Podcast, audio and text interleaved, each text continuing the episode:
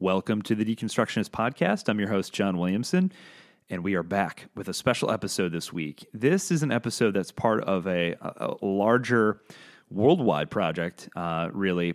And it was created. This episode was not actually not created by by myself or anybody having to do with the Deconstructionist podcast. This was actually created by two guys who we really have looked up to for a number of years from a wonderful podcast out of the UK called the Nomad Podcast. Uh, and the two gentlemen that run that podcast, Tim Nash and David Benjamin Blower, uh, have been working on this podcast for over a year. They, they've uh, gotten together a ton of different uh, folks uh, to, to become part of this episode. And it's, it's really um, all about bringing awareness and attention to an issue that, that we think is very important, that they think is very important. And so they're trying to get as many podcasts across the world as possible to release this episode on the exact same day. And so we were more than happy and thrilled to be a part of it. It's called Everybody Now Climate Emergency and Sacred Duty. Uh, and they pulled together a lot of really incredible guests, including uh, Padraig Tuama, uh, Dr. Rowan Williams, Professor Kevin Anderson, uh, and so on and so on. So we hope you really enjoy this episode. Um, all credit goes to the Nomad guys, um, who, like I said, have been a huge inspiration to us for a number of years. So, uh, could not be happier to be a part of it. So, uh, I'm going to leave it at that. And without further ado, we'll, we'll let you get to the episode and, and really hope that you enjoy it.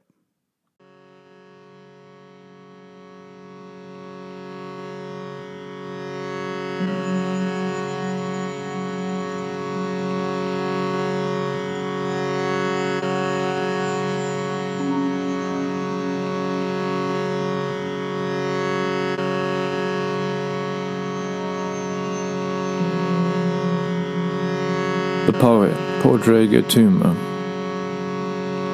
The tree of knowledge. Having eaten only one fruit from it, we cut the tree of knowledge down. We broke its boughs, ripped it from the land it fed and fed from. Some man made branches with machines.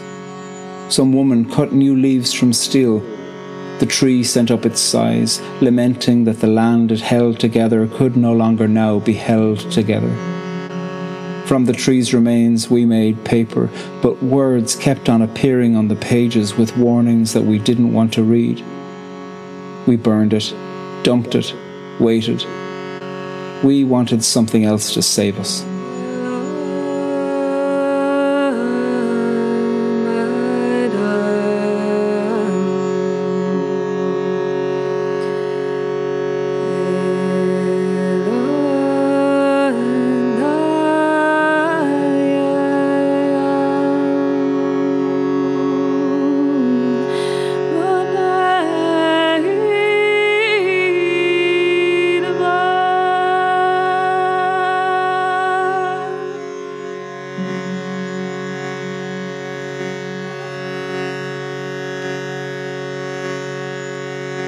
My name's Dr. Gail Bradbrook. I'm one of the co founders of Extinction Rebellion.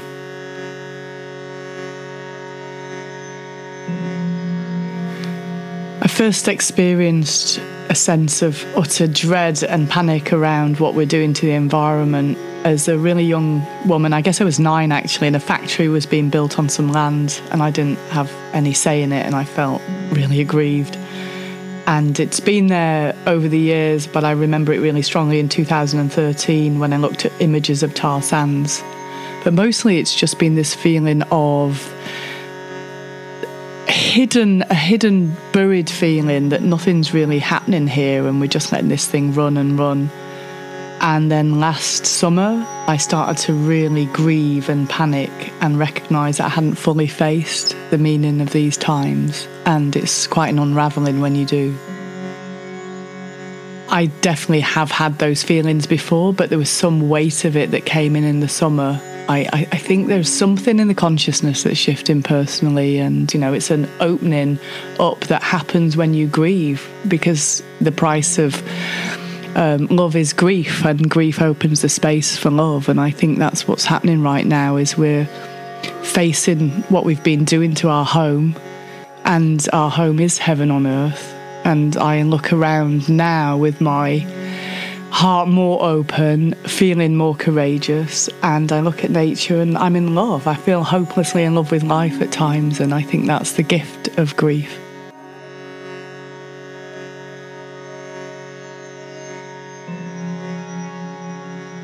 The climate scientist, Professor Kevin Anderson. Let's just use the barrier reef that people people know about, they've heard about. That at 1.5 degrees centigrade, the estimates are that we, we probably will have destroyed something like three quarters of the barrier reef. But if you go to 2 degrees centigrade, you pretty much wipe out that whole ecosystem. So we're, t- we're not t- at 1.5. It's not as if this is this is a good position to be in. It's probably the least worst position we can be in. And across a whole suite of really important emblematic ecosystems, we see high levels of destruction at 1.5, but most of them have elements of these uh, are still surviving. As you head towards 2 degrees centigrade, then the, the level of uh, destruction of these ecosystems becomes more severe to levels where sometimes some of them will not simply will simply not recover. And so, whether it's in, in terms of sort of um, rainforest cover, whether it's in terms of things like the, the coral reefs and so forth, but then in terms of your pest movements, and agriculture, but in terms of human systems, of the exposure to additional droughts and heat waves, um, or severe weather conditions, increased sea level rise as that plays out in the longer term, almost all of the things that we think about in terms of climate change get noticeably worse between 1.5 and 2 degrees centigrade.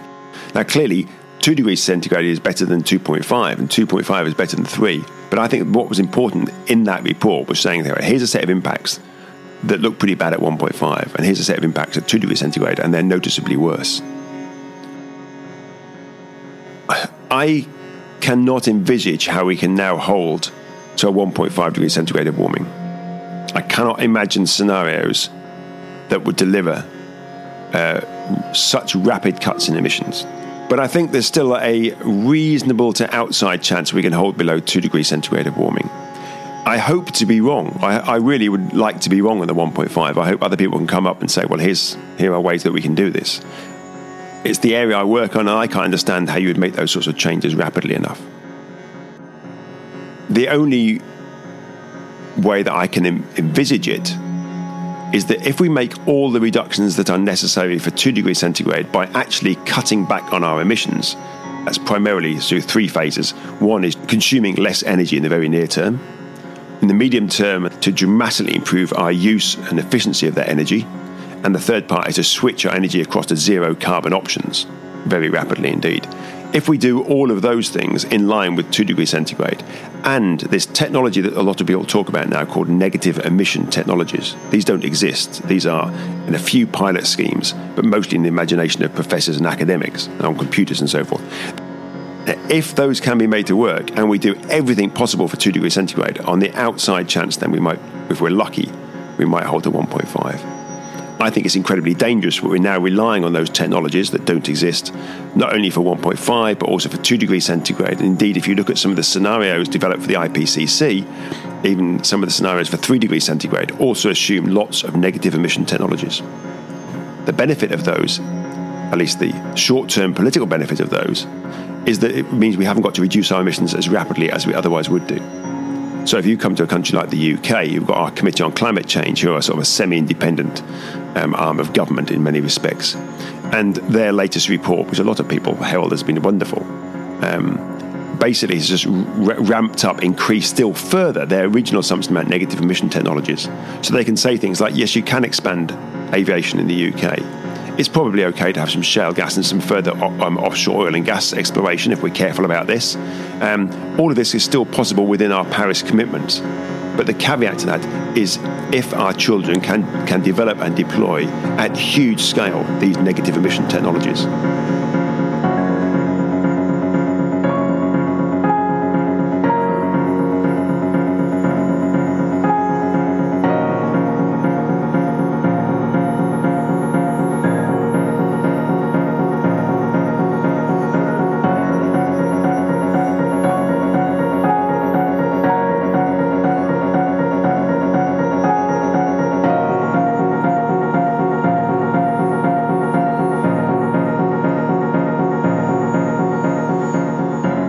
Know exactly how things will play out. I mean, things are not looking positive. When we're rapidly changing um, sort of ecosystems and social systems, then there are going to be lots of problems and issues and challenges and lots of pain and suffering that will emerge from these rapid changes. So we're seeing pest movements, changes in rainfall, changes in heat waves, changes in migratory patterns of species and of people, as people will, will certainly some parts of the, of the world will be moving to find more appropriate you know, um, areas that are climatically more suitable to live in. And often these will play out um, against other existing tensions. Some people have argued that climate change was one of the exacerbating factors, and let's be clear, it exacerbated factors. It wasn't causing what happened in Syria. So you know, they had had a very long drought, um, which had some implications on stressing certain communities. But then, obviously, on top of that, and what much more important than that, were all the other stresses that occurred there. But this is with just one degree centigrade of warming. What we're already starting to witness is climate change exacerbating existing problems elsewhere in the world. Um, and in Darfur, we saw changes in rainfall patterns that looked like they were linked to ongoing climate change. And that created, because of the way the pasture lands were used and because of the migration of some of the tribes and so forth and cultures within those communities that occur every year, that people weren't moving on as fast as they had done previously. So the next group were coming in, and you got you got fighting again there and lots of deaths as a consequence. So climate change plays out in in ways that it, it, builds on other tensions, at least at the moment. I think as we get increased levels of warming, what we're going to start to see is the climate change is sometimes the actual direct, the principal cause for some of these, for some of these um, social frictions that we see around the world. You can also see in things like Haiyan, which was a you know, devastating um, typhoon in the Philippines a few years ago, or indeed in Mozambique more recently, or more you know, more well covered in the media, things like Sandy uh, in New York the storm event there, that we've already seen about 20 centimetres of sea level rise as a consequence of the additional warming from burning fossil fuels. And we are going to go. We are going to see ongoing increases in sea level, and they could be very significant. I mean, a metre across this century isn't an unreasonable estimate. Some people estimate it could be quite a lot higher than that. But what we will be seeing is a lot more um, across the following century or two because we are locking in, we are setting in train now ongoing melting in Greenland and parts of Antarctic. Once we've started that, it's hard to imagine how you could possibly reverse it. And there are some very worrying signs that we're starting to see this happening a little bit earlier than we had expected. And this, this means then, once we've started that, once we trigger that, then we will be seeing changes to the, to the to the land masses, significant changes to the land masses across the globe. And you think that most cities, most people live um, around the coastal zones, you start to see a whole suite of really you know, major implications for these parts of the world.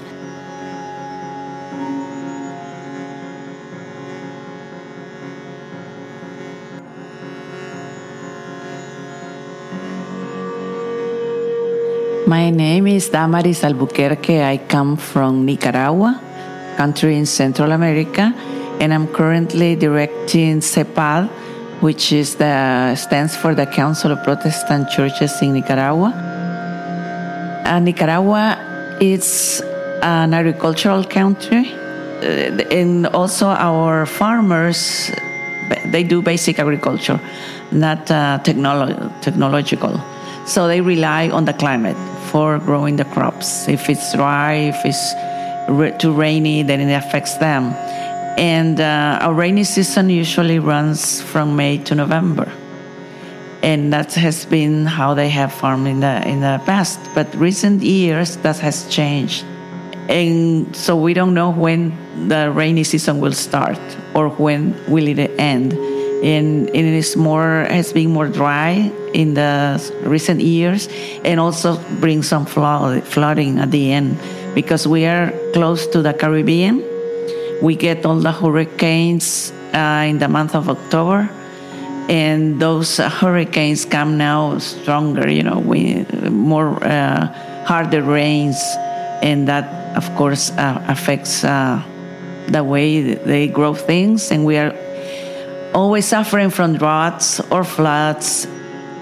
We, we work with uh, communities, villages, and uh, one of the, the one of the program is directed to farmers to agriculture how they can um, farm uh, in these conditions and uh, we teach them techniques on how to make better use of their ground how to conserve the water soil conservation how to use resistant seeds to the climate, uh, native seeds, and how to grow other crops that are more resistant and also there are more short term crops so they can have food all year round. And also, it's affecting water because now the rivers are drying out and are contaminated as well.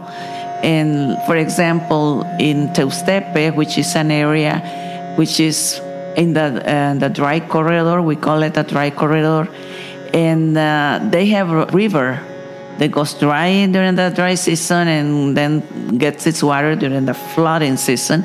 But the water is diverted for the, uh, by the rice growers.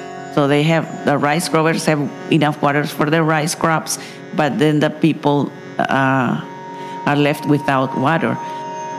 Uh, all of us should have equal rights to the to the natural resources, to the creation, and so that then the, those who have more take advantage of the resources and le- leave the others without them.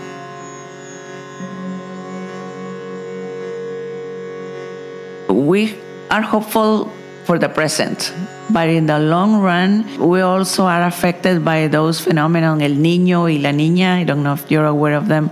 El Nino brings dry season, no rain, and La Niña is all the, all the contrary, a lot of rain and uh, so we are afraid that, that, that, there will be no water, enough water. We work with farmers, uh, helping them to to make what we call micro dams. There is a hole in the ground. You put plastic to capture water.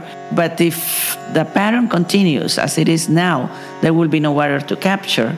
Also, we work with them with uh, water filters because the water that is available is contaminated.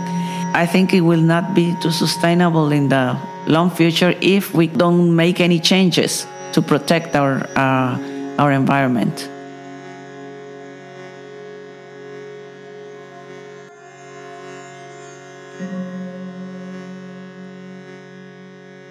My name is Rachel and I work for Hope for the Future. So I had some vegetarian friends at church at university and I was very confused as to why on earth they were vegetarian and why they kept saying that that was part of their faith. I really didn't understand. Um, and so it was sort of through my friendship through their, them that I kind of asked questions and was kind of wondering what was happening with that. And then um, a group of students um, that I knew were also involved in the divestment movement, also at um, university. I was like, oh, interesting. I will start getting a little bit involved in that. Um, I studied philosophy, and part of my political philosophy paper was a little section on climate change, which I found so utterly distressing. and I mean that in a sense of like the philosophical arguments for why it doesn't matter that climate change gets worse because the identity of future persons isn't fixed. And I was alarmed that you could just think that that was a reason not to act. Um, and sort of, I guess, once you start having something on your radar, you start noticing it in the other parts of your life. And so I started on a very slippery, slippery slope um, into the environmental movement, which became more and more entrenched. And after I graduated and moved to London, that was just at the time that XR was starting. And so I was at that point compelled enough that I became involved in that. And then through that, lots of other activism movements. And now I work in the sector. Yeah, so I started with sort of the more personal things, and that was at university. So I um, was vegan for Lent in my second year of university, and um, most mostly it was just like, well, I want to be able to say that I've tried it. And at the end, during Holy Week, I was like, I will reflect on this. And then that was when I started making the links between faith and the environmental movement, and I was very convicted by it. So that was the beginning. And then the following year, I kind of made that decision that I wouldn't fly on a plane ever again um, which was a big choice, but one that I felt I needed to make and sat right with me.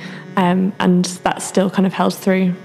Deciding not to fly, for example, was a huge thing for me because it effectively meant shutting down quite a lot of the world. So previously, if someone was talking about Australia or um, Indonesia or their trips to those places, there was a sense that that could be me at some point, but um, now there very much isn't. But interestingly, I was like, actually, the vast majority of people on the planet don't ever get to make that choice. And I had the privilege to be able to make that choice. I think there's something really um, interesting about kind of a biblical parallel between um, you find your life when you lose it, and actually when you um, make choices that are costly, you also gain in a richness of something else that I don't really know how to put into words. But that has definitely been true in my own life, and the things that I've decided in this area is that I've it now no longer feels like a sacrifice at all. It just feels like I found new sources of life in being able to make those decisions. We're in the sixth mass extinction event. That's clear from the science. It's named in the science, and scientists use words like biological annihilation on their papers. You know, it's it's there have been five other extinction events people know about the dinosaurs, and we're looking at I think around a million species potentially going extinct. And if they don't get extinct, they're going to be near obliterated, you know. Uh, one in five mammals in this country may be gone within a decade. In the UK, UK is one of the most nature depleted countries in the world. And that's one of the things that breaks my heart and also lifts my heart. You know, I was on an organic farm recently, a small one, and there were swarms of insects like there used to be in my childhood. And when I go to places where there are packs of sparrows, it always seems to be the sparrows that get me. I always think they're like little working class birds, aren't they? Like in packs and a bit ordinary looking and gorgeous. So the yeah, it's important that we are real. And I think what we stumbled across, Roger's original paper that he put together was called Tell the Truth and ask people to act accordingly. And it was like, let's stop doing this thing that the Green Movement's doing, which is pussyfooting around reality. Let's say it as it is. Uh, let's tell the science as it is, and including the precautionary principle. So I don't know if you know, but the 2050 target that government seems to have adopted, which is an, a, a nightmare, it has only a 50% chance of succeeding. So they've given themselves a target, and we know they miss targets, and with only a 50% chance of succeeding of keeping the temperatures in, in any kind of safe domain. This is not, I mean, if you don't get the waiting list right on the NHS, people will suffer and some people will die, and that's appalling. And what we're talking about here is the potential extinction of, of, of the human race and a mass extinction of plant and animal species. You have to use strong words when you when you're dealing with things like that. And the other word, rebellion, you know, it's a very British thing in some ways, rebelling. It's it's not something we do easily, but we do have a history of rising up. And as we say, we're not in protest, we're in a space where the social contract is broken. You know, it's whether wherever you are on the political spectrum, you might be more centrist or a bit more on the right. There are political commentators like Hobbes or Locke who talk about the right to rebel and the actually the duty to rebel. So the Declaration of Rebellion, if people read that online, I think it's a beautiful piece of prose. It was written by Simon Bramwell, who's one of the uh, first people who were part of Extinction Rebellion and Rising Up, and um, it has that depth of Britishness in it. I think of the idea of duty and things being sacred and how we love this land. You know, the, the idea that you love your land and you love your country seems to have been again adopted by the right. Whereas I think, you know, I love, I absolutely fucking love this country. It's gorgeous and I love the people. I love our humour. I love how we play with irony.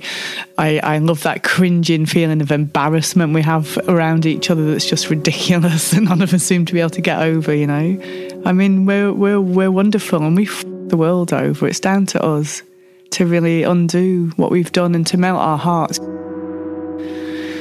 So I was talking about tell the truth and ask people to act accordingly and the green movement needing to change how it does things. And we stumbled across this. Well it was roger's idea and it was a good idea but it had a piece missing when you look at jane morton's work who's a psychologist she talks about emergency mode messaging and how the green movement needs to move into that so it was very much backing up our, this idea uh, that you you tell people the truth, and in an emergency, a new bit of people emerge. You know, an opportunity is there within an emergency. It's not all bad, and people are willing to act according to their values, which is to to to everything else gets set aside in an emergency, doesn't it? And you do what's necessary. And the other piece that needs to be in there is the idea of a vision that it's possible to do, it's possibly going to work. So if your house is on fire, you are going to break in because it's possible you're going to save your children in, in the bedroom or whatever. You're not going to worry about, you're not going to sit there and calculate the percentage likelihood, are you? Just going to go and do it because that's the right thing to do. And uh, maybe you'll succeed. And, and of course, you're going to try. And I think for me, there is a need now to hold this vision for each other that we have woken up to what we've done because it's a mess. And how, you know, as Greta said it, how dare we? But also, we were broken and traumatized. That's why we did it. We didn't realize. Now we're waking up to it and falling back in love with each other in life. And it's time to clean up after ourselves. And I think that's a, such an honourable way to spend our lives.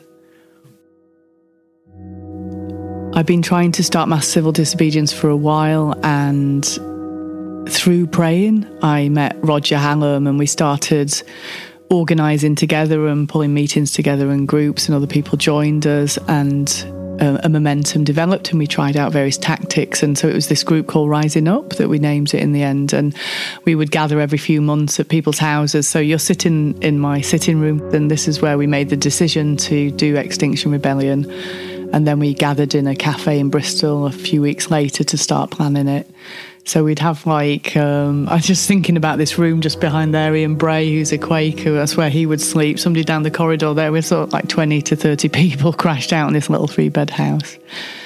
Um, and it, it feels incredible. Like, I actually often don't believe it's actually happening, that we're now in 63 countries. There's we have a, a, reach on social media of a million people, and uh, it's growing all the time. There's there's over 200 groups in the UK, and it, it's it's heading so far so good. You know, in the right direction in terms of numbers. It needs to have about two million people in the UK that are actively supporting a rebellion.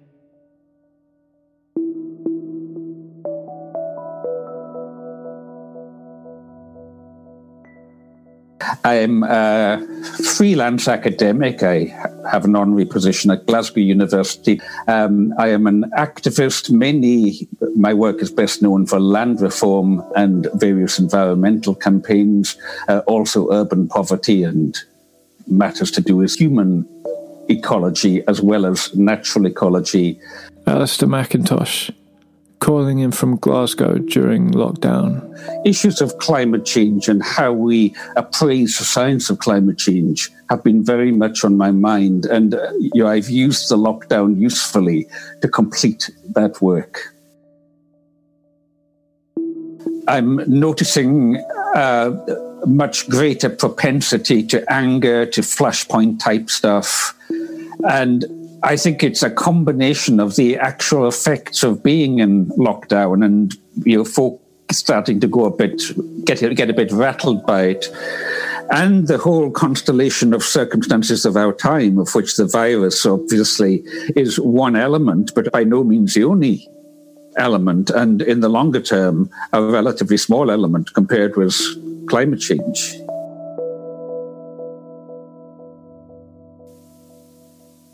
Pandemics go right back in our history. You know, the earliest annals, whether from China or the annals of the Celtic monks and so on, talk of repeated great plagues coming upon the world. Archaeologists will tell you that when you find a deserted medieval village, or signs thereof. Usually it's been a plague that has been behind the cause of it being deserted. Trends in human behavior very much increase the likelihood of pandemics. The World Health Organization since 1990s has had on its pandemic section of its website a warning that pandemics are likely to happen in the future. It's not a question of if, but when, and that when they do come, they could kill millions. The Spanish flu of 1918, 1919 uh, killed between 20 and 40 million. The coronavirus, as of yesterday, had killed 400,000 people worldwide. And this is in a world where we have far more advanced medical support facilities than we had back then at the time of the ending of the First World War. So, yes, pandemics are likely to keep on coming, to keep on hitting us. And in the case of the coronavirus, I think we can see very clearly how modern living and particularly fossil fuel driven living are key drivers in what is happening.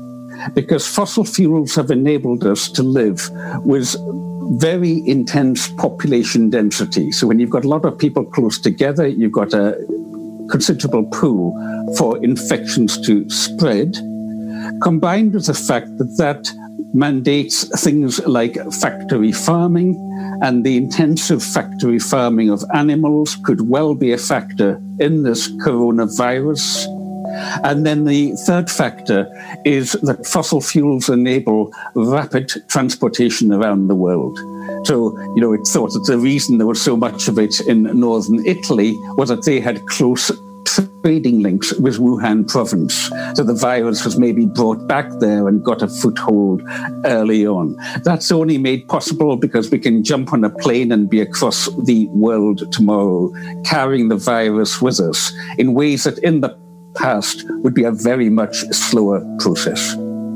And what the IPCC report on climate change in the land says, the one that came out last year, is that it says that it's a combination of changing land use, partly driven by climate change, that can cause human beings to encroach into wildlife areas. Basically, you know, if you're a bit short on food, then you go poaching for wild animals or what have you. And when you bring those back into the human food chain, there is a higher risk of epidemics and possibly pandemics breaking out. So a threat multiplier is something which you can't directly lay a finger on, but it is likely to increase other forms of threat, whether threats of agricultural failure, threats of conflict, or threats of pandemics breaking out. I think that the you the pause, as I heard a friend of mine call it the other day, the way in which we've all had to go on slow, uh, we've been laid off our work and all the rest of it. The pause has led to a reduction in greenhouse gas emissions. At the peak of it in China, I saw one statistic that said that the CO2 emissions had reduced by 25%. But, you know, still churning out 75%. Most of the factories kept going, most of the agriculture kept going, and so on. Um, aviation, although we, we focus on it a lot, is responsible for only something like 2% of emissions. So simply stopping the planes in itself has not led to a dramatic drop in CO2 emissions. So the CO2 is still building up. And the concern that I have that, you know, what are we seeing? But as soon as it starts biting, you get President Trump in America saying that he's going to relax environmental regulations on corporations to make it easier for them to compete again. You have the Chinese advertising cars to try and get the car economy going. And here in Britain, Boris Johnson doing the same thing with reopening not just garden centres first, but also car sales rooms first. So my concern is that we've seen a little bit of what can be done, but there is huge counterpoint pressure to bring back consumerism as usual with all the emissions that that will entail. The theologian Hannah Malcolm calling in from lockdown. I guess it's three months now for us. My husband and I have been in lockdown in um, Moorside in Manchester, where we live, um, and my husband um, is more vulnerable, so um, we have to um, abide by stricter social distancing rules. Um, and I think one of the one of the real challenges that it's brought home for me as someone who has to manage my own um, chronic mental health condition, um, and who also relies quite heavily on um, being outside, being amongst other creatures, um, in order to manage my well-being, um, has been a reminder of just how uneven access to other creatures, access to the living world is for people in our country losses of green space, losses of other creatures. Um, the loss of the living world has been much more keenly felt in lower income neighborhoods and communities. Um, and something like how much um, local park, how much green space per person in a neighborhood is a really telling um, measure of the uneven ways that we treat each other. Historically, we've made this theological distinction between um, natural evil and moral evil, which has been our way of dealing with um, the fact that um, some kinds of bad things that happen in the world, we can say, well, that was the direct um, result of human sinfulness, and other bad things that happen um, seem to be part of, you know, being in an in systems of violence more generally. So, a natural evil might be something like an earthquake that kills people. Moral evil is a person that goes out and kills people. Um, one of the consequences of climate breakdown has been that the lines between moral and natural evil have become really blurred. Um, so we know that this virus is a consequence of our sinful relationships to other creatures. Um, lots of people have made the connection that environmental destruction makes viruses jumping from animals more likely, um, and that also, as climate breakdown continues, we're going to see more and more of these kinds of events. So um, things like SARS, bird flu, um, and coronavirus, those kinds of um, epidemics and pandemics are going to become more and more frequent. Um, and wrapped up in that, um, that kind of blurring of those lines um, between what we've maybe traditionally considered human spaces and non-human spaces is that you know that's the result that blurring partly of um, our prioritization of our current economic models over everything else. Um, so I think it's I think it's fair to say that the two are kind of inextricably linked.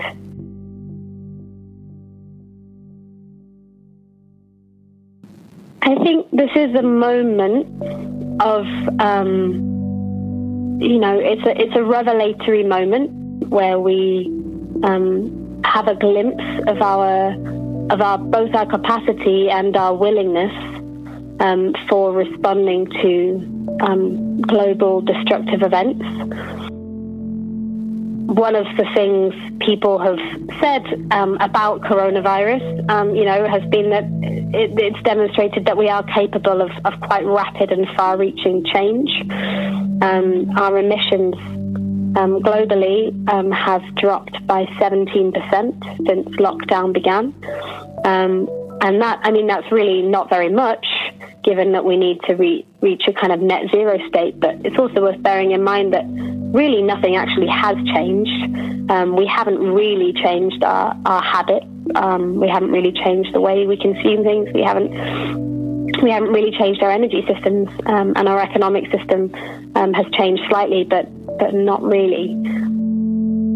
I suppose the thing that I found quite difficult to hear um, in people's comparisons between something like this um, pandemic and our wider um, climate and ecological collapse has been, um, you know, people saying things like, oh, nature's healing itself, um, or uh, humans with the virus after all, because of stories like um, cleaner air, um, you know, animals returning to cities, that kind of thing. or, you know, nature is, um, nature sent us to our rooms to think about what we've done. Um, and one of the ways that we can talk maybe with more clarity about the relationship between um, something like a pandemic of this scale and learning how to change our behavior um, is that we can make distinctions between changes in activity and um, the human beings involved in them. So um, people have said things like, oh, well, there's fewer people on the road and so the air is cleaner. Um, well, that's not true. What it is is there's fewer cars on the road that have made the air cleaner.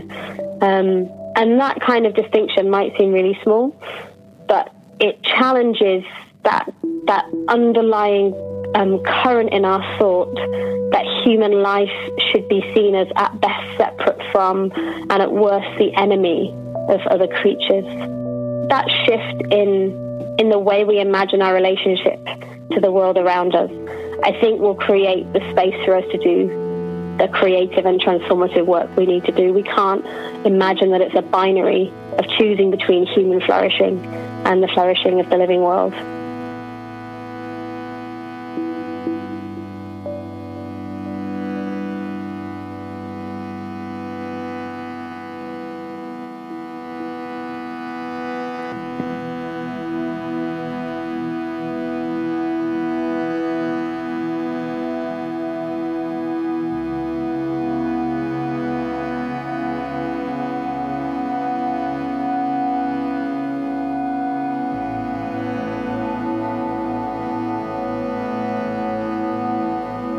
Poet Zena Kazeme. You bring me a doll and tell me to point to where it hurts. I tell you, I need an atlas. Bring me a globe.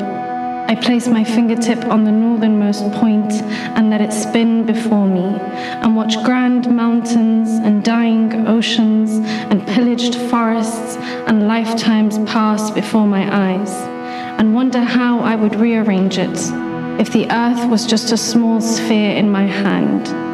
I'd fill in the disappearing coral reef with the colors the world is so ready to forget. I'd dip both hands into the oceans of time and carry back home the extinct species to the seas. I'd take the water from the melting ice caps in buckets to the barren deserts the unsung clouds from our grey skies to drought stricken lands, and fill the hands of farmers extended in prayer with the rain we so readily complain about. I'd move the bulldozers out of the rainforests so that the trees will not be disturbed in their prostration to their Lord, and take them instead to the separation wall in the West Bank in Palestine. I'd bring watercolors the calmest blue, the brightest yellow, to paint over the black blanket of pollution shrouding continents in eternal darkness, hanging over factories where little hands stitch their childhood into the hem of our skirts, watching their lives pass by in the reflection in the small, intricate mirror work on our dresses. When I have finished, I'll run my finger along the borders erase the sketch marks of the colonizers until the globe is no longer a map, until the word map is erased from history and the earth returns to just being God's canvas, ready to be adorned by tomorrow's hands.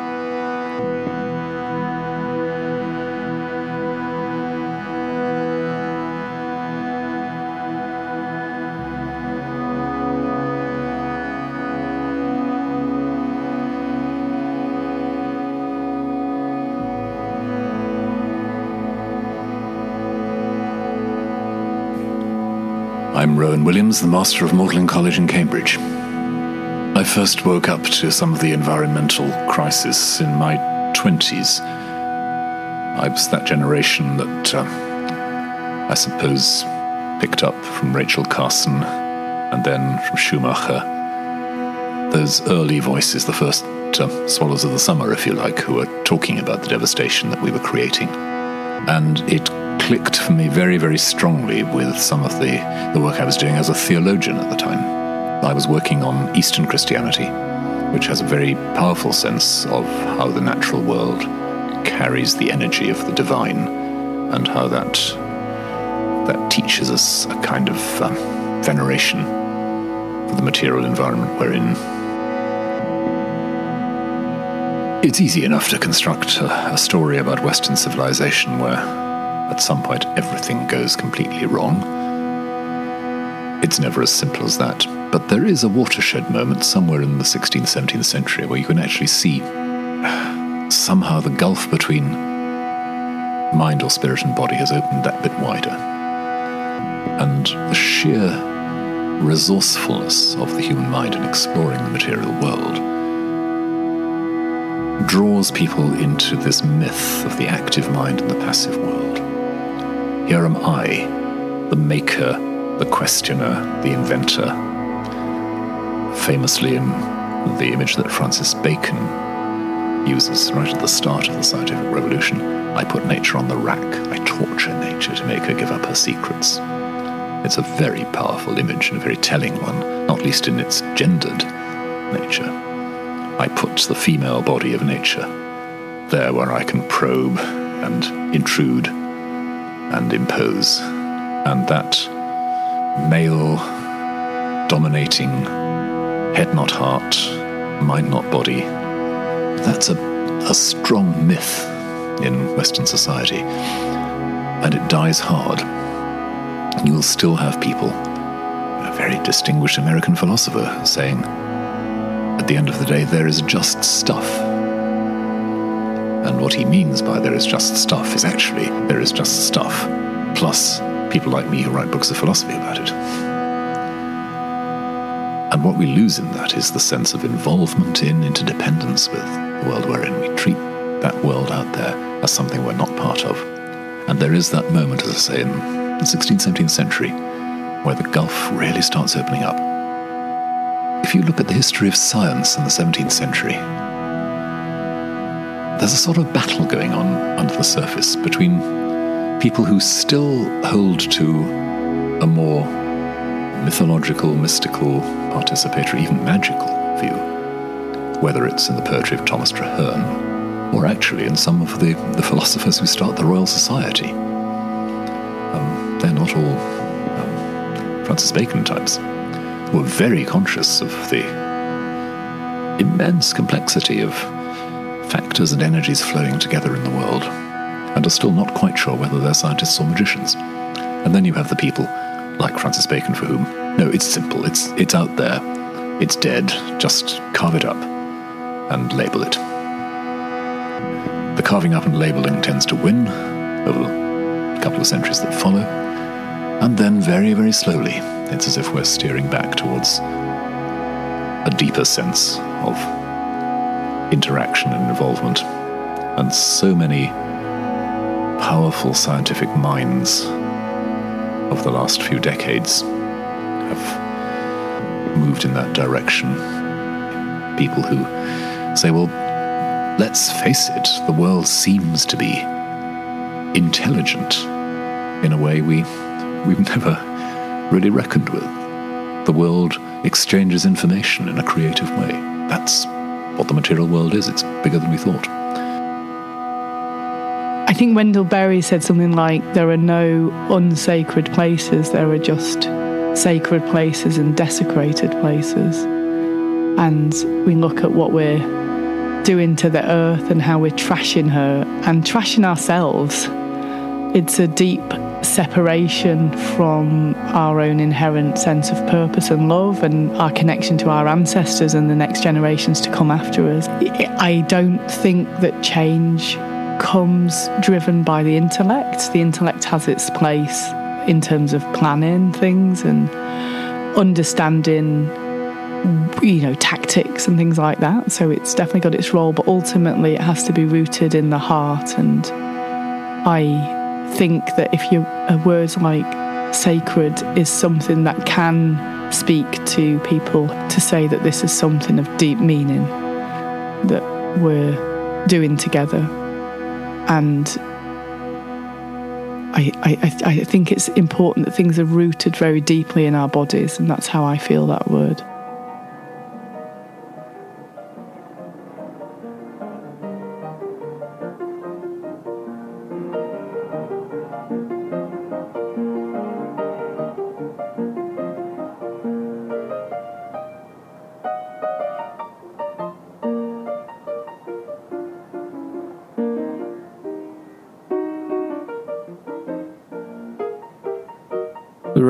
John Swales.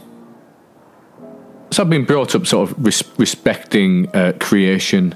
You know, I've filled in on online petitions, noticed a bit of Greenpeace stuff and whatever, but really just going about my life, just a general level of awareness. Then about eight months ago, um, a couple of things happened. One, my daughter went on one of the youth strikes, so I just got interested in the, the climate stuff. But at the same time, I was preparing a series of talks on the book of Revelations, a series of sermons. Notice that in that central part of the book of Revelation, it talks about uh, famines, it talks about wars.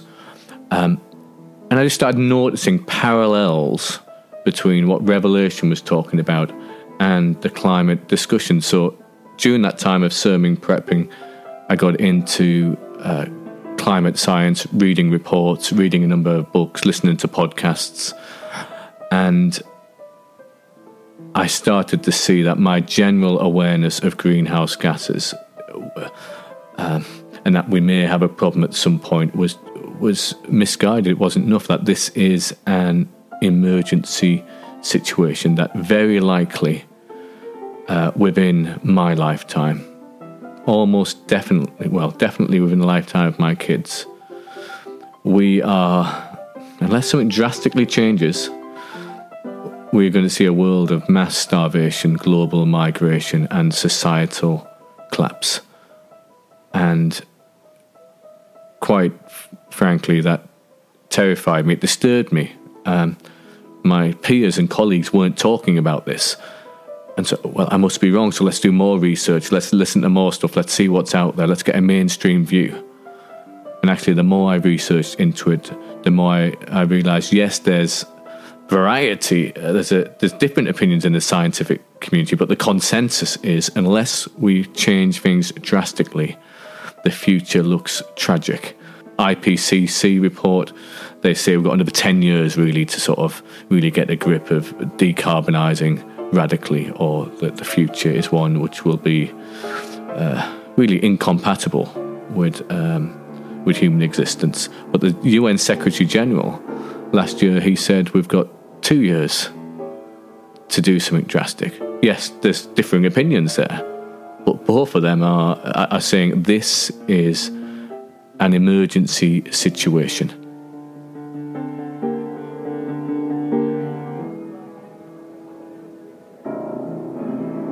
So I preached my series on the book of uh, Revelation, um, and I noticed the parallels that in there's beastly forces at work today, the unholy trinity of unrestrained capitalism, of consumerism, and individualism. I'm complicit with their power and force, and now my eyes are open. And as I look at the climate science, as we try and predict the future, um, well, all hell in one sense is breaking out. You know, uh, climate change is a threat multiplier. We will see more wars. We will see more famines. We will see more disease. We'll see more uh, refugees. All hell is beginning to break out. But what we see now in a, in the Western world in a uh, in a shadowy way, we will quite soon see in Technicolor. Um, and I think what we'll see in the coming uh, coming years is people waking up and grieving for a future which will no longer be.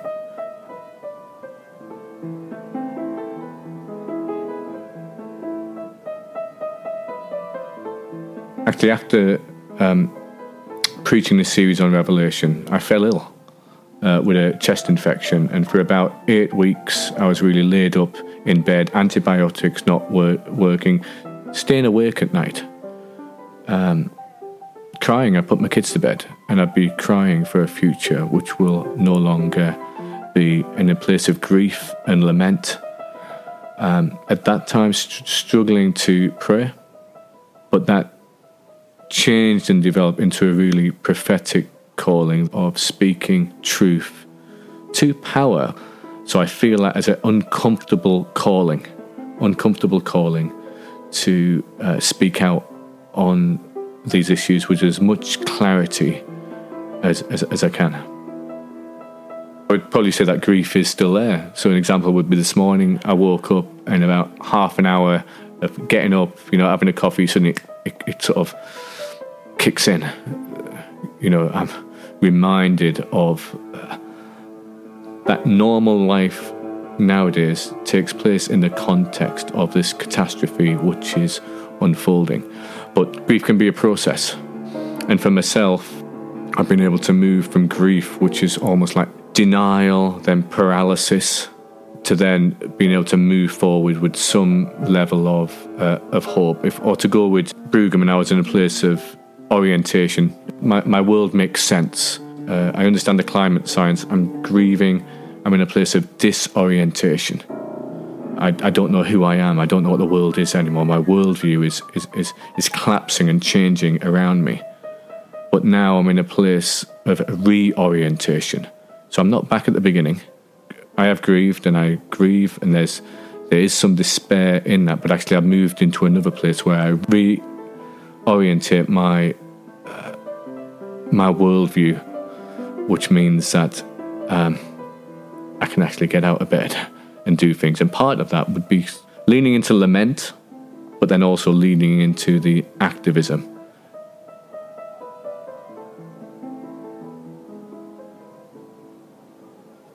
My hope is that I'm more present in the present. I thought I could dictate and control the future. You know, just in the sense of that's how I imagine things. I can't. In the present, I can I can really be there. So I'm trying to notice more.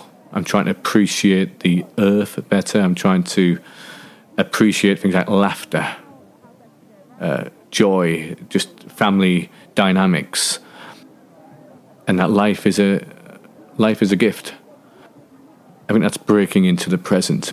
I can have a glimpse and a foretaste of, of what I, I still hope deep down will one day be of the restoration of all things and all tears wiped away.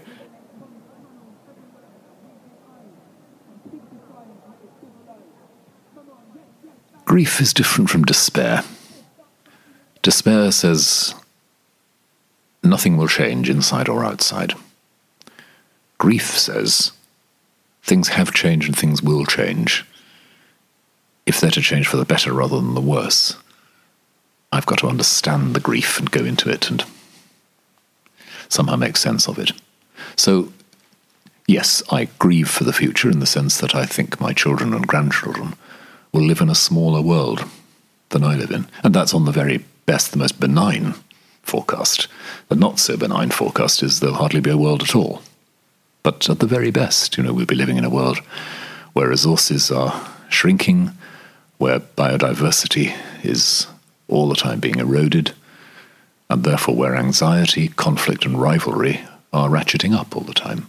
I think it's appropriate to grieve that that's how change may work, that's where change will take us.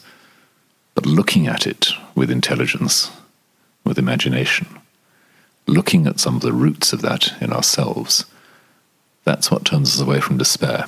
That's what says change doesn't have to work one way. And if I'm prepared to look in as well as look around, maybe there are other sorts of change. Recently, I came across a wonderful phrase which said that we're homesick for the rest of creation. And that, that puts it very well that there is a kind of desolation which I suspect a lot of people are feeling at the not quite conscious level desolation that our company in this world is shrinking.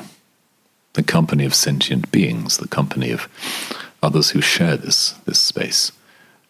And people often now feel this impulse to go and expose themselves to a wilder environment. People talk about rewilding their environment because they're aware that the, the, the sort of solitary, humans only territory we've created is really, really stifling us.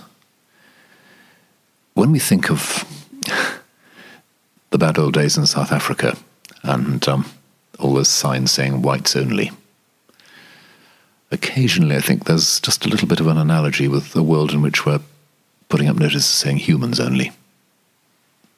As if we really did not want to share our space with the rest of organic life. Now, the effect of that is, of course, to cut into our own flesh, almost literally, to cut into our own readiness to be fed and to be nurtured by the environment we're in, as if we really don't want to be receiving what makes us grow and flourish. So, yes, there's there's loss, there's bereavement there, and I think that image of homesickness is a very powerful one. That seems to be what people are experiencing. In a strange sort of way, I think the real impact on my faith has been to make me more and more aware of the way in which life and intelligence and interaction permeate everything. It's as if I've been weaned more and more away from the idea that there's a lot of passive stuff out there, there's an active mind in here inside me. To see that mind consciousness moves in everything. That if the world really is in the hand of God and part of the act of God, then God moves in everything. And the big mistake we make is to think that the world is, is just a lump of dead stuff. So, in a strange way, I'd say the crisis has woken me up to, to a deeper sense of the vitality of things, the interconnectedness of things. We've discovered in thinking about the environmental crisis more and more vividly how much we depend on each other, how what seems to be a relatively small shift in the biosphere actually upsets all kinds of aspects of the ecology overall. We've discovered that a little adjustment in a local ecology can have consequences across the globe. Um, we look at the the problems that species of bees have and the effect that has on actual crop production and fertility.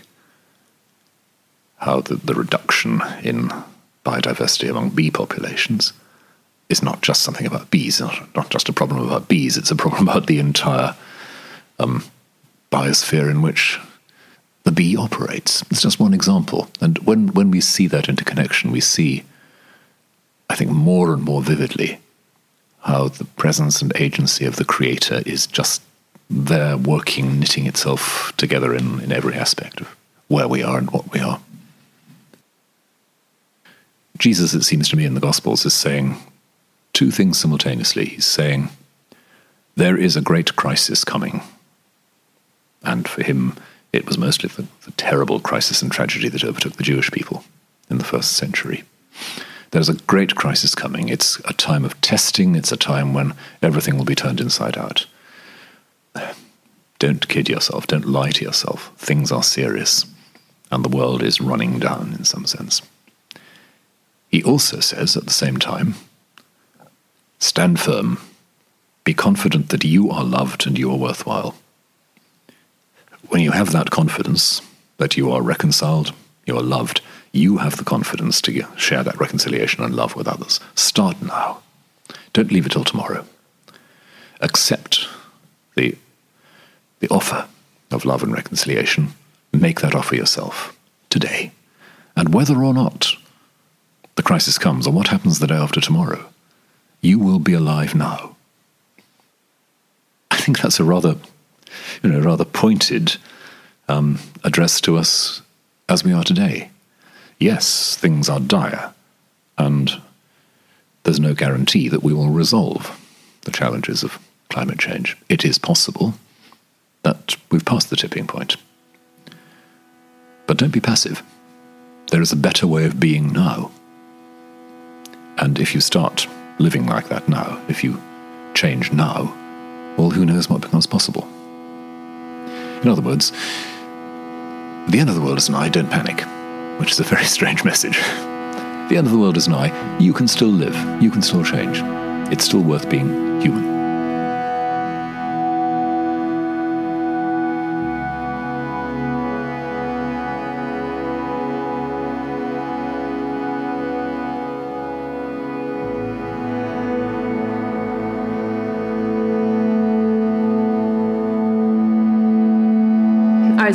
About um, the IPCC report and three to four degrees this century, and then 1.5 degrees. And I think for the first time I worked out how old I would be, and it's like 35 probably when we hit 1.5 degrees. And I'd never quite let my thought process get to the realization that in all likelihood I will see a world of 1.5 degrees and then 2 degrees and then 3. How on earth do I grieve for that? I don't really know. Um, so, yes, of course, there are moments that it comes home and you're like, wow, this is so much bigger than I am. And I don't actually know how to comprehend that just in my mind. I really don't. And at the same time, I have a real eschatological hope of life comes after death and that love wins and that light is stronger than the darkness. And so I hold on to like a very real sense that when you kind of plant some plant a seed in the ground and you leave it in darkness and you're like how on earth would that grow? And yet it does. That that also applies to so many situations around us and I fundamentally do not believe that there is anything that is irredeemable. And that is what I hold to. Um, so many people give me hope and inspire me. So many people. And even it's really little things. It's the people from the local environmental group sending me a postcard. It's watching um, people above the age of 70 underneath a truck in Marble Arch in the April Rebellion chained onto it. And it's people who read me a beautiful bit of poetry. I'm like, wow, what an amazing gift of beauty that is. And seeing people who also care about this, um, and even people who don't care about it, everyone models something of life and of goodness and of truth and of beauty. And all of those things give me hope and they all inspire me in different ways.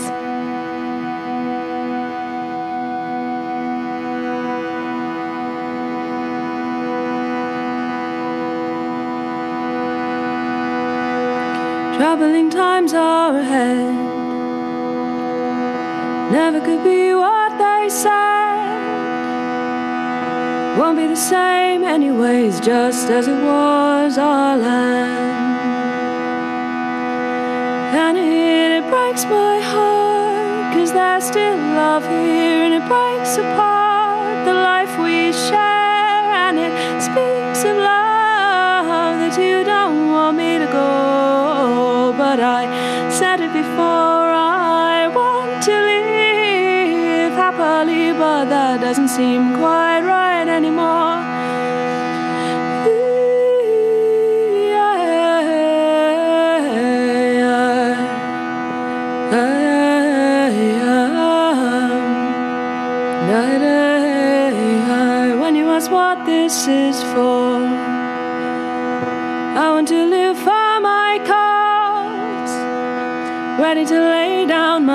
and my days for this war.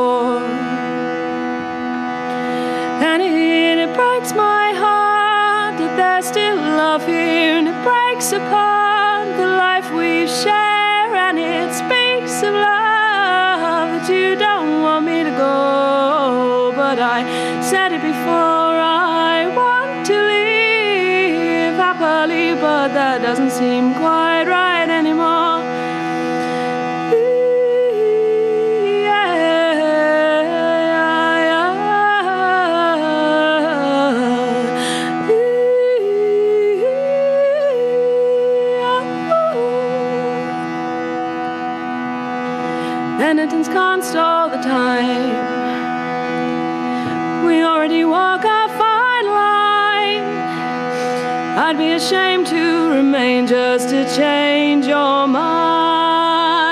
And God knows that it, breaks my heart that there's still love here. And it breaks apart the life we share. And it speaks of love that you don't want me to go. But I said it before, I want to live happily, but that doesn't seem quite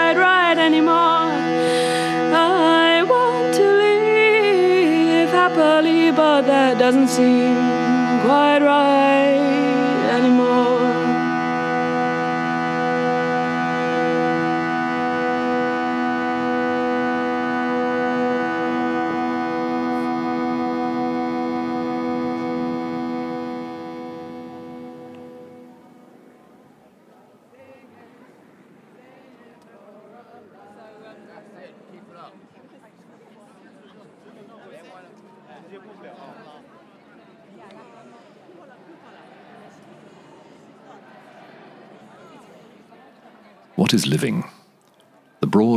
found between narrow walls. What is acknowledging? Finding the one root under the branch's tangle. What is believing? Watching at home till the time arrives for welcome. What is forgiving? Pushing your way through thorns to stand alongside your old enemy. What is singing? The ancient gifted breath drawn in creating. What is labour but making songs from the wood and the wheat? What is it to govern kingdoms? A skill still crawling on all fours. And arming kingdoms? A knife placed in a baby's fist. What is it to be a people? A gift lodged in the heart's deep folds. What is love of country? Keeping house among a cloud of witnesses. What is the world to the wealthy and strong? A wheel that turns and turns. What is the world to Earth's little ones? A cradle, rocking and rocking.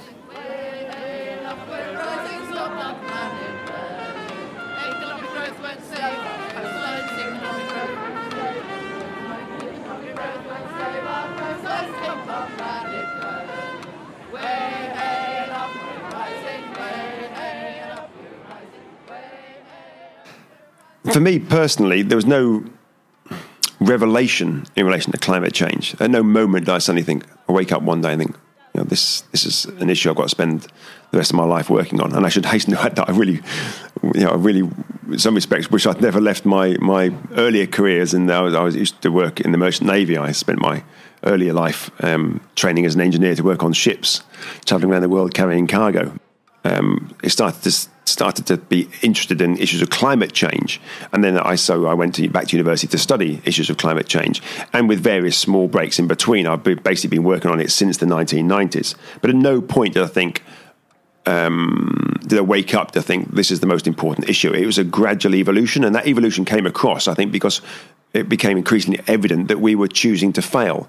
Who's the we? I mean, the high emitting people in our world that are, have the privilege of being able to understand these issues. So I think there's sometimes deliberate ignorance, sometimes or willful ignorance, if you like, and others that then will deliberately massage our own assumptions and storylines to delude both ourselves and other people about about our responsibility, the high emitters' responsibility, um, and about the fact is that we have the agency to act but choose not to. Our emissions in 2018 were about 67% higher of carbon dioxide than they were in 1990. And even a country like the UK has made almost no shift in its emissions since 1990. And other countries, progressive countries like Sweden, France, and Denmark, have seen no reduction in emissions since 1990.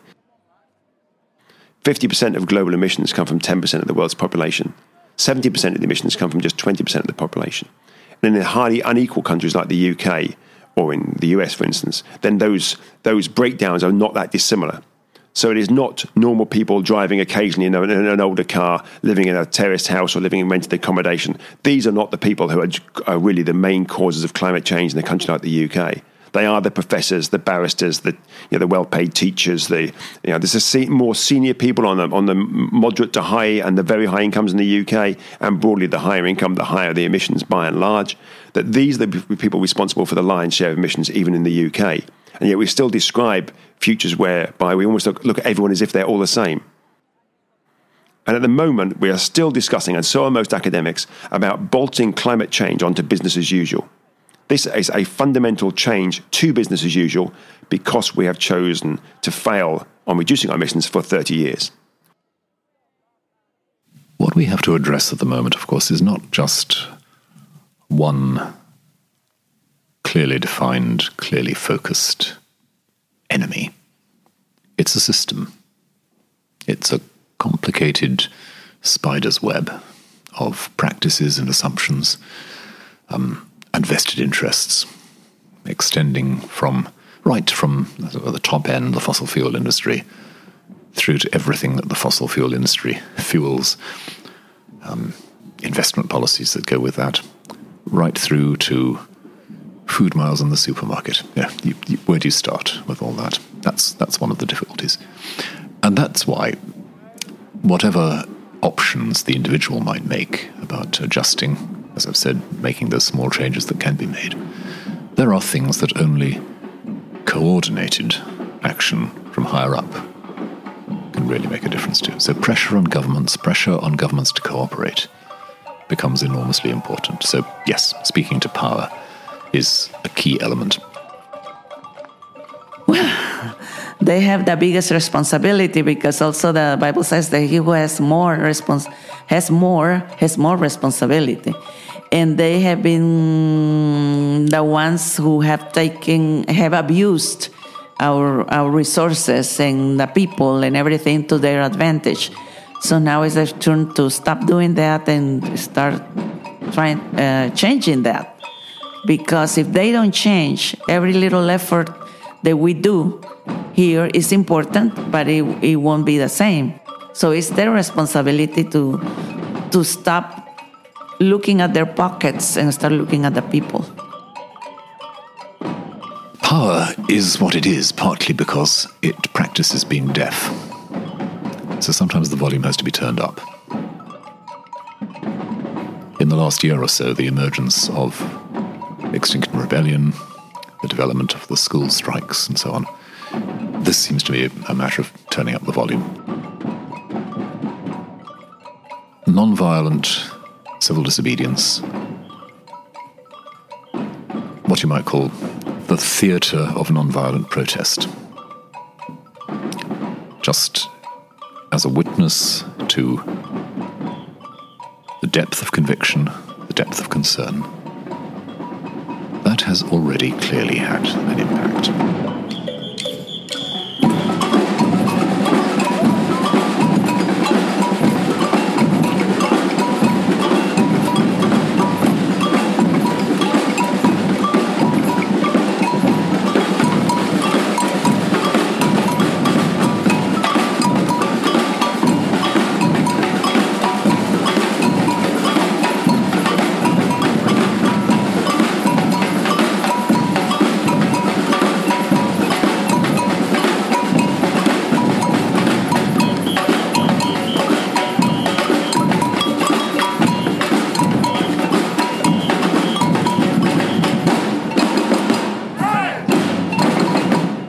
Sometimes ask about the, the, the legitimacy, the, the morality, if you like, of defying the law or resisting the law, or uh, breaking the law.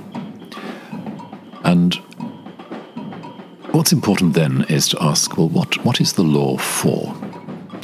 Law is to conserve the stability and security of a society.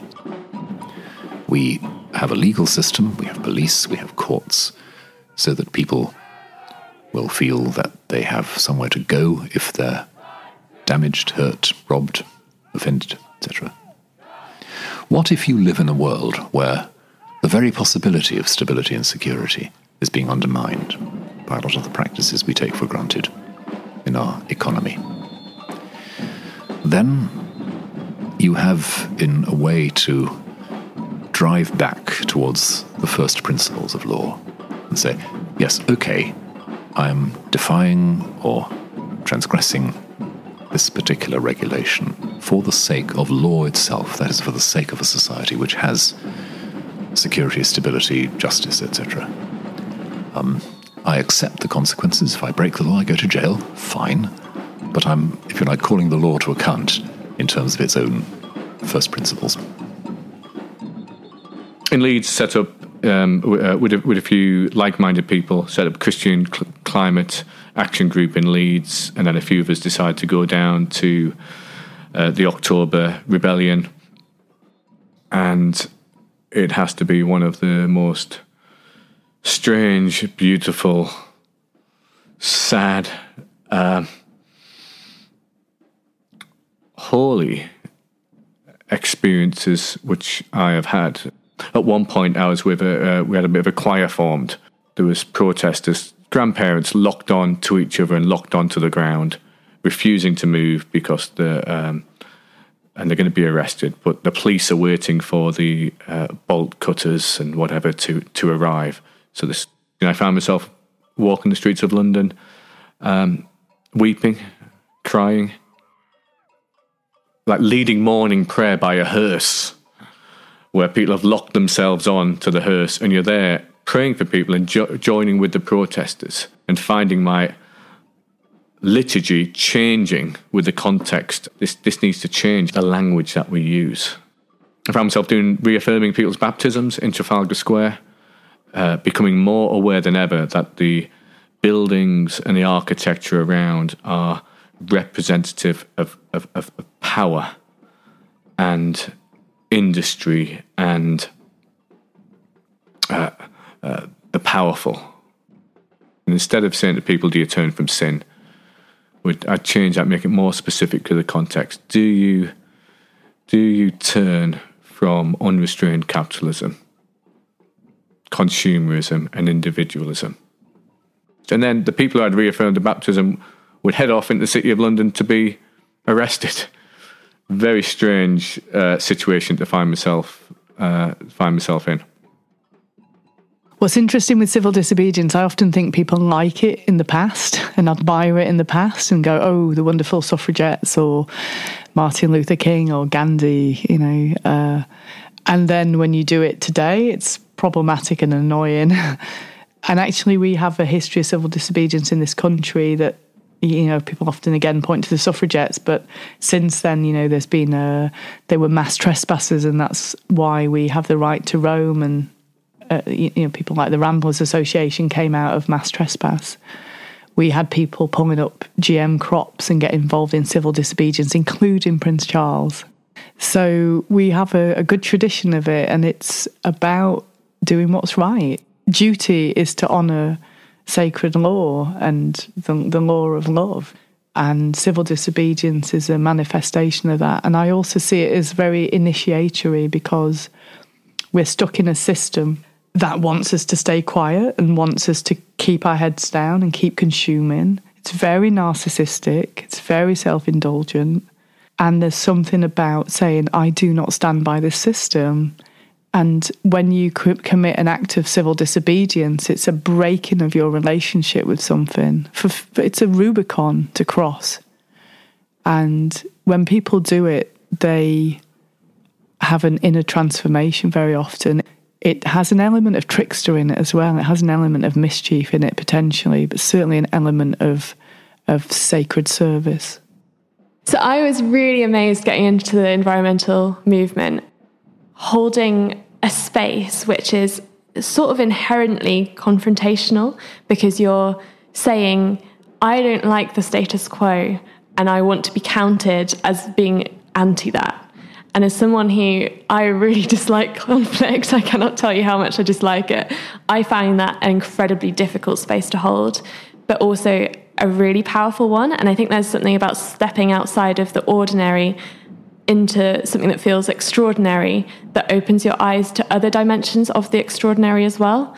And so when I'm standing in a place that I can sometimes feel a little bit nervous about, I'm also most open to God and I find it a, an amazing place to pray and also an amazing place to have fellowship with other people because my experience of the environmental movement is a lot of people are wrestling with and acknowledging their own brokenness and that of um, that they see in the world and um, the people around them and they're working out how do I go forward with this oh I think kind of love hope sacrifice all of these different ideas they're all very much open questions that people have and there's a lot of diverging opinions about where they're moving towards as well. But it's a space that's very open to, I guess, the cracks and brokenness and vulnerability. And it's a really amazing place for connection with other people and to experience church in a different sense of that word. In my job here in Leeds, I work closely with the police. I'm a friend of the police, uh, receive grants from the police for the work I do.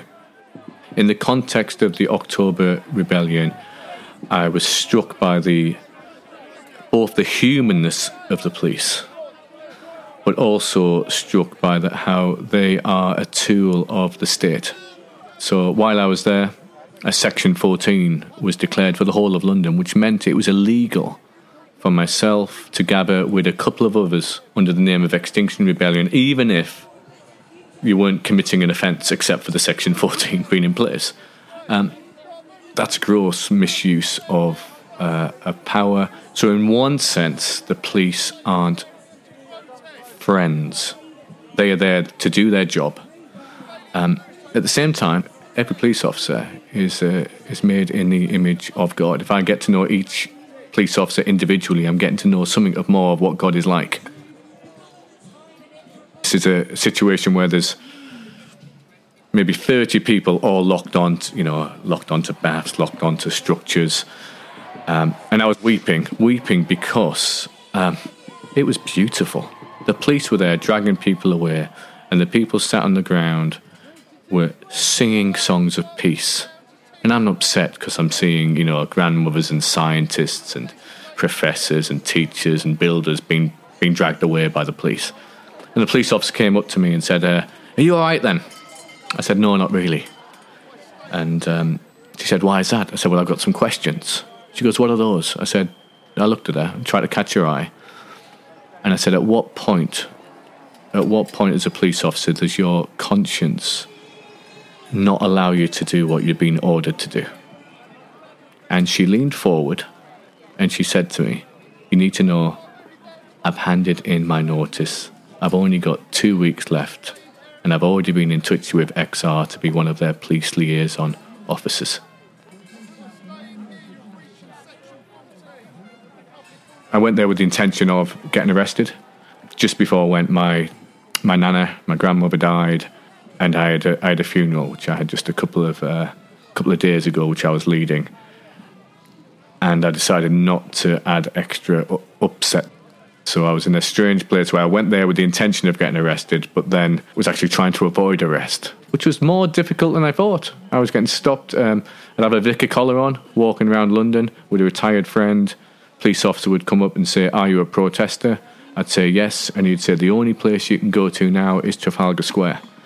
And I would say, um, "I'm not going to commit an offence. I'm not going to sit in the road. I just want to go to uh, Westminster Abbey and pray." And I was told very clearly, "The only place you can go to now. You have no permission to go anywhere else." That was it. Took everything within me not to sit on the floor there and then and get get, get arrested. In this country, we have, in my view, a kind of pretense of a democracy, and any ways that we break the law are a way of saying that the that this this land, you know, law is not being used in a healthy way in this land, and therefore I need to break the law to make myself be heard. People don't pay attention when you stand on the sidelines holding a banner, unfortunately. Uh, they, they can have some value, writing to your MP, signing a petition, going on a march. They can help raise awareness of something, but frankly, we've been doing that for 30 years, and carbon dioxide emissions have gone up 60%. It hasn't worked that, and I think people have to understand that civil disobedience has got a long history, and there's a lot of evidence that that is the thing that makes the change. It's a confrontation stage, and it's done respectfully and with dignity and with beauty and with fun and with compassion, then it makes sense.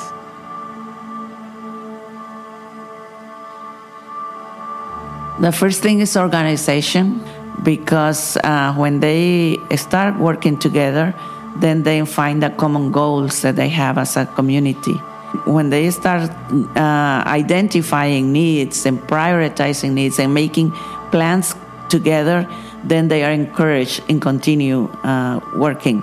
Every community has to have a community plan, taking into account needs both from men and women and from youth from children. So everything is in- included in that in that plan. And we say don't make a big plan that you won't be able to fulfill.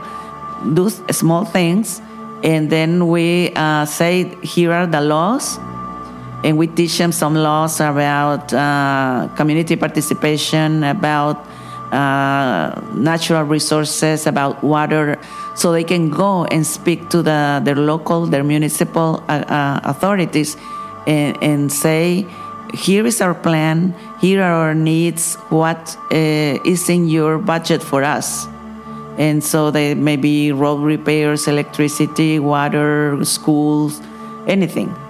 And, uh, and some of our community leaders now have become council members. And, and so that gives them more strength.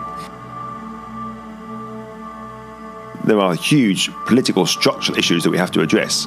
But I don't see the the, the division, the di- often the, the false dichotomy, in my view, between the individual and the structure, the state, the policy realm. These, they are they are two sides of the same coin. We work as a partnership. It's a messy partnership between bottom up and top down. They're not separate things. So policymakers may very occasionally come up with wonderful ideas themselves, but almost always they're influenced by other things they have seen around them. And often those things have emerged from some sort of grassroots change. Now, we don't know where they play out. It, it isn't an emergence system, but those things generally will somewhere will play out in other people around us, in our institutions. That may play out then in terms of local councils, and that may play out in terms of changing an agenda or dialogue that the policymakers at a national level, or indeed at an international level, may start to, to have. There are three elements to it, as I see for us. The first thing, we need to identify the large carbon footprint components in our own lives. It's not too challenging if you sit down to think, well, where do my main carbon emissions come from? It's basically where do we use most of our energy actually, the emissions savings we get if we try to make those changes, which we need to do, are not that important. But what is important is it gives us the credibility to talk about that with our friends, our families, at our work, and so forth.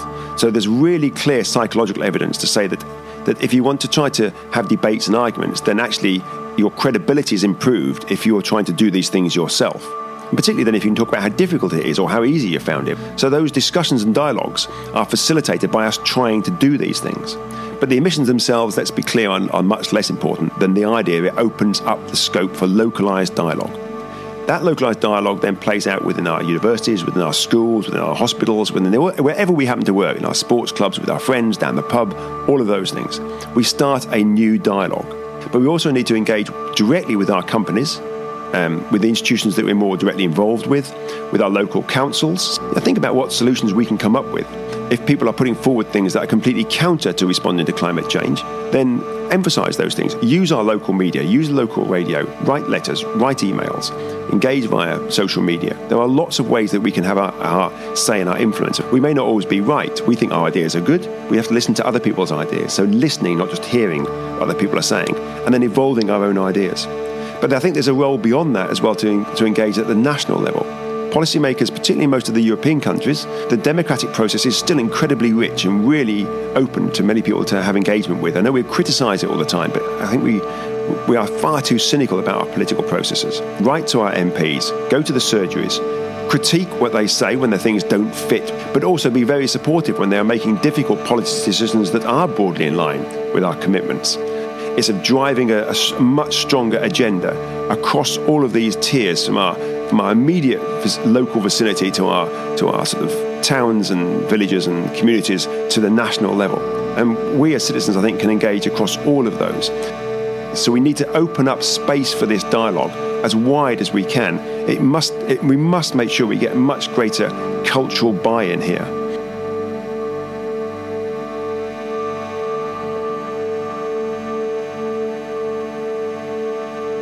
Sometimes these other communities will have different cultural framings, different ways to look at the issues, different sets of insights that could be really revealing to, to the rest of us as well. So we need to, that wider portfolio of, of thinking about these issues. And we need to develop new narratives, not just a narrative about a progressive future, but multiple narratives about a progressive, low carbon, equitable future. We need to reconsider what do we mean by value? What do we mean by rewarding success?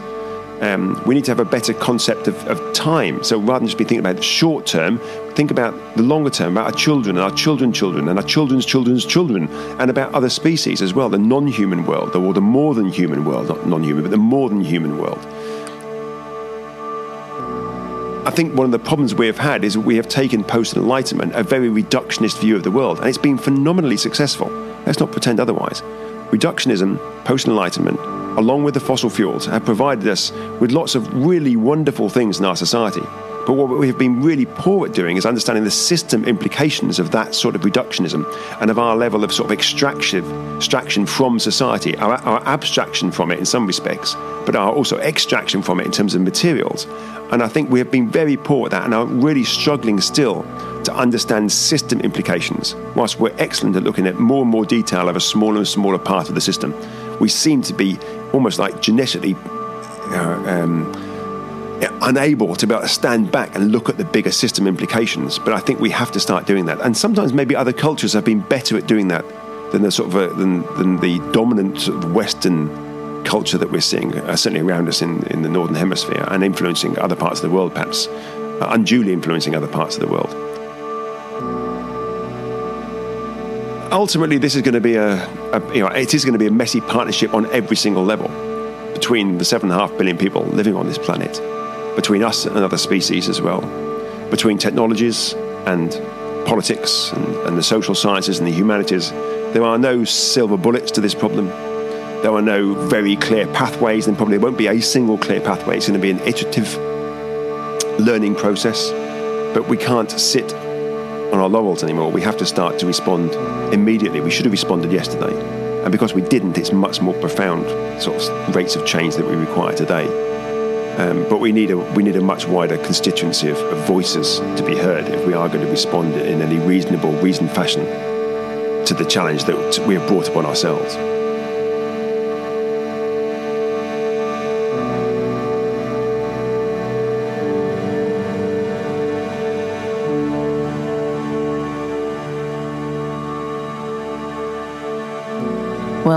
We believe that this is this is Earth is not ours. It was created by God, and uh, and Jesus came here to Earth, I believe, and He lived among us. He felt what we felt, what humankind felt, and He saw the needs, and He saw the. I like the passage when he fed a, a multitude, uh, 5,000 men, women, and children, he could have made a miracle, you know, out of nothing and brought the bread and feed the people. But he, he said, uh, Do you have a, something?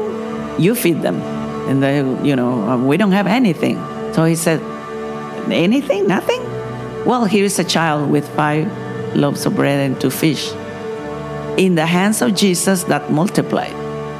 We are not asked to be just, you know, waiting that everything comes from heaven. We have to do our share. We have to find that resources, look around in a collective way. And uh, he then told the disciples, tell the people to sit down on the green grass. So you can use the earth, you can use the grass, you can use whatever is in your hand, but collectively it will be extended to everyone, and everyone was fed. That's what it says. Uh, so I, I believe that as Jesus came to teach, to preach, and to heal, we are also uh, commanded because he also said, As the Father sent me, I'm sending you. So it's the same mission that Jesus came to uh, do on earth that is our mission to care for everyone else and, of course, to care for creation as well.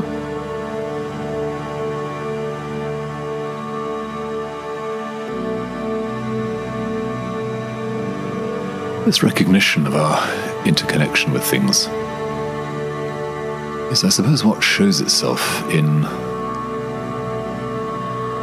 a greater openness simply to understanding how it works, the kind of science that really does explore intelligent exchange in the world. It shows itself, above all, I would say, in a sort of sympathetic patience with the processes of nature. We don't try to get shortcuts and quick fixes out of the natural world. It's not that we just leave it alone, but our involvement with it becomes something that is prepared to spend a bit longer feeling for the grain of things, not making dramatic, overwhelming interventions. So the good gardener listens to the soil and the season and the nature of the plant. The good gardener doesn't say, My main job is to get this garden full of the same flowers 12 months through. The good gardener says, The interventions I make, the action I take, will have to be somehow, you know, in and around how things actually grow so, too much intervention, too much technological triumphalism about how we engage with the world is part of our problem. Scaling that back a bit, learning a bit about walking at the pace of the world around us, I think, is how it shows itself. And that's why I'd say things like, I've said sometimes in the past, gardening and cooking are good for us. They show us what can't be hurried. And maybe that unhurried relation is the way we show that we've got the point.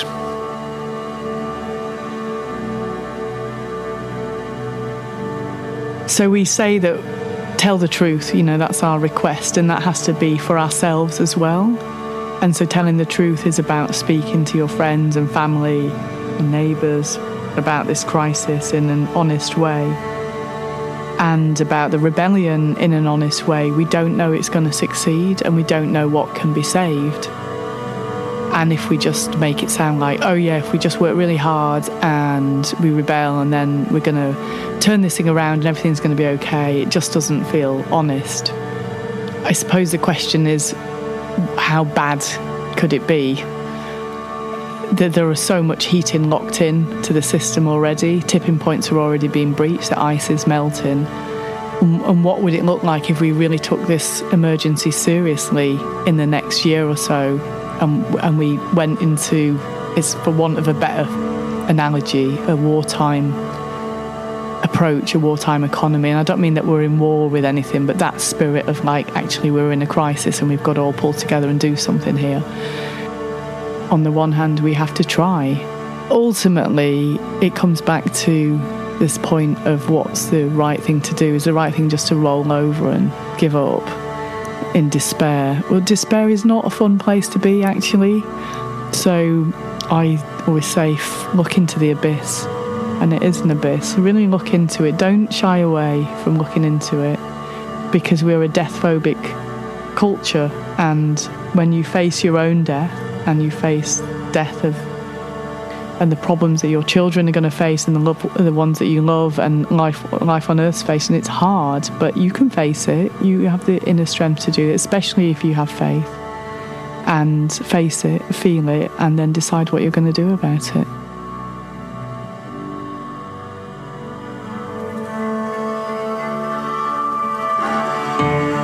Put your hands in the soil, feel the groan and feel the joy. All sit with the hurt, stare into the dirt, occupy the bandstands, gather lost citizens, climb down your pyramids, relinquish your privilege, welcome strangers to your table as though they were angels, make space for the spent feel the lament. Break your vows to the powers. Plant trees and grow flowers. Share the resources. Free all the horses.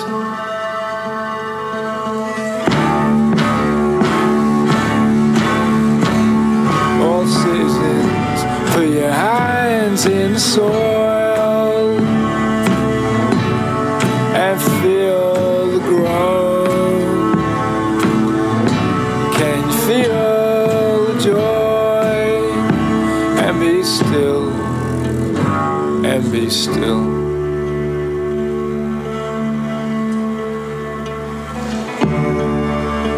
By the riverside, who's not afraid to die? Emerged from the waves, broke loose from the powers of the age.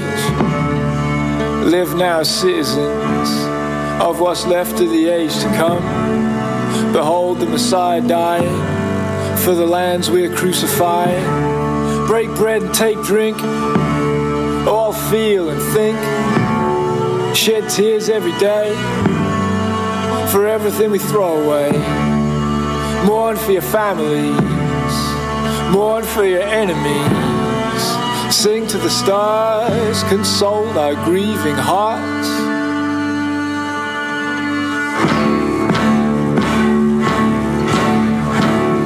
all citizens, put your hands in the soil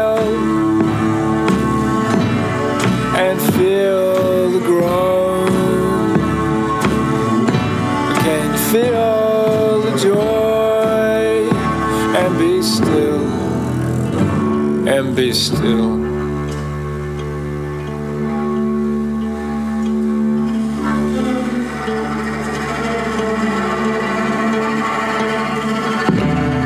Clap your hands to your mouth. Let your pride go south. Put your hand on your head. Make terms with the dead. Put your hands on your face. Too late to learn from my mistakes. Put your hand on your heart. Can we stop what we start? Sisters to the leverage. Brothers to the edges. Youth to the fore. This bleak future is yours. All ye of noble birth. Join the scum of the earth. Gather round the powerless. There's the power that can save us.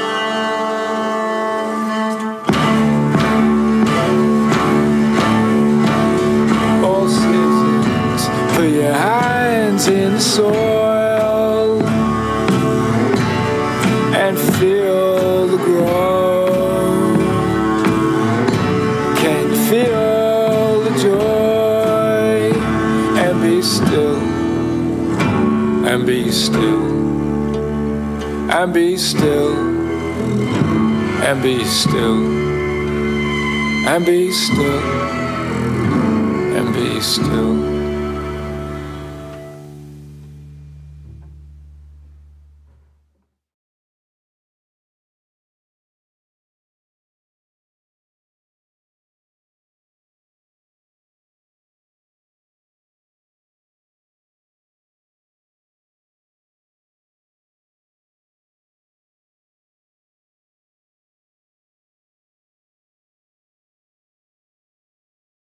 For the ones who work hard to ensure their crew can always go the extra mile, and the ones who get in early so everyone can go home on time, there's Grainger, offering professional grade supplies backed by product experts so you can quickly and easily find what you need.